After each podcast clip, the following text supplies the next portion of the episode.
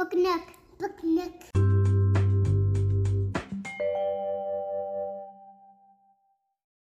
Hi, this is Adriana, And Bodie.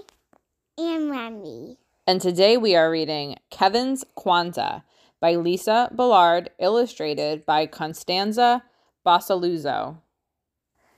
Chapter 1 Ready for Kwanzaa.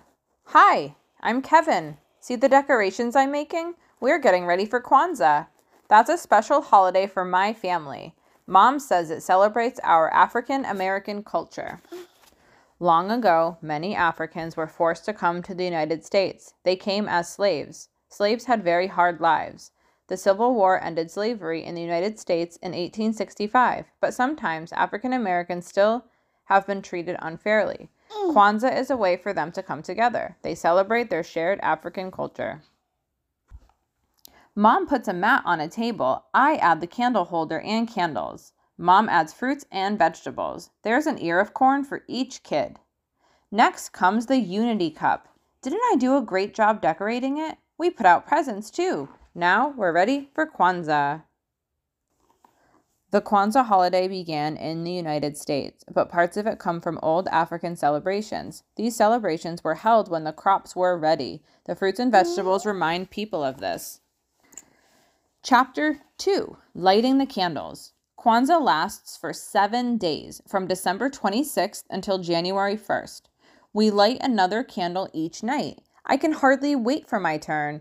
It's on the last night. Grandpa goes first. Tonight he lights the black candle. The candle holder has three red candles, three green candles, and one black candle. The candles are lit in a special order. Then Grandpa explains the Kwanzaa word for the first day. Every day has a special word in Swahili. That's an African language. The word Kwanzaa also comes from Swahili. Grandpa's word means unity. That's sticking together as a group.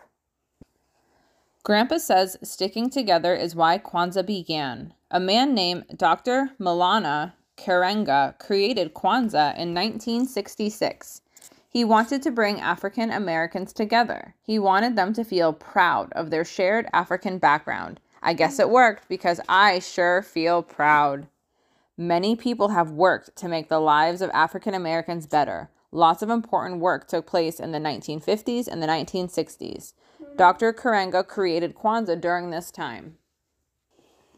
Chapter 3 Another Word Each Night. Somebody else lights the candles each night. I want to be ready for my turn, so I watch closely. Mom lights the candles on the third night. We talk about helping one another solve problems. Mom says maybe we can work together on my messy bedroom problem. Families might also share other activities each night of Kwanzaa. Some families have everyone drink water or juice from the Unity Cup.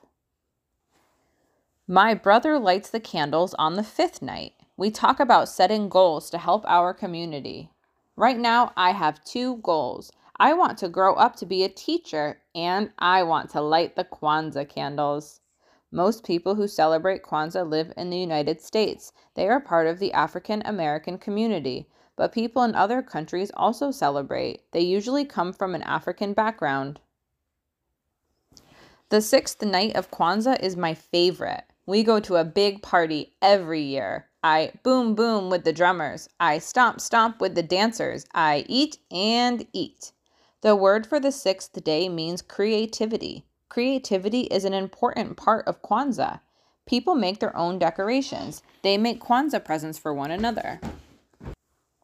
Chapter 4 Finally, my turn. It's the last day of Kwanzaa. I like opening my presents, but I like lighting the candles even more.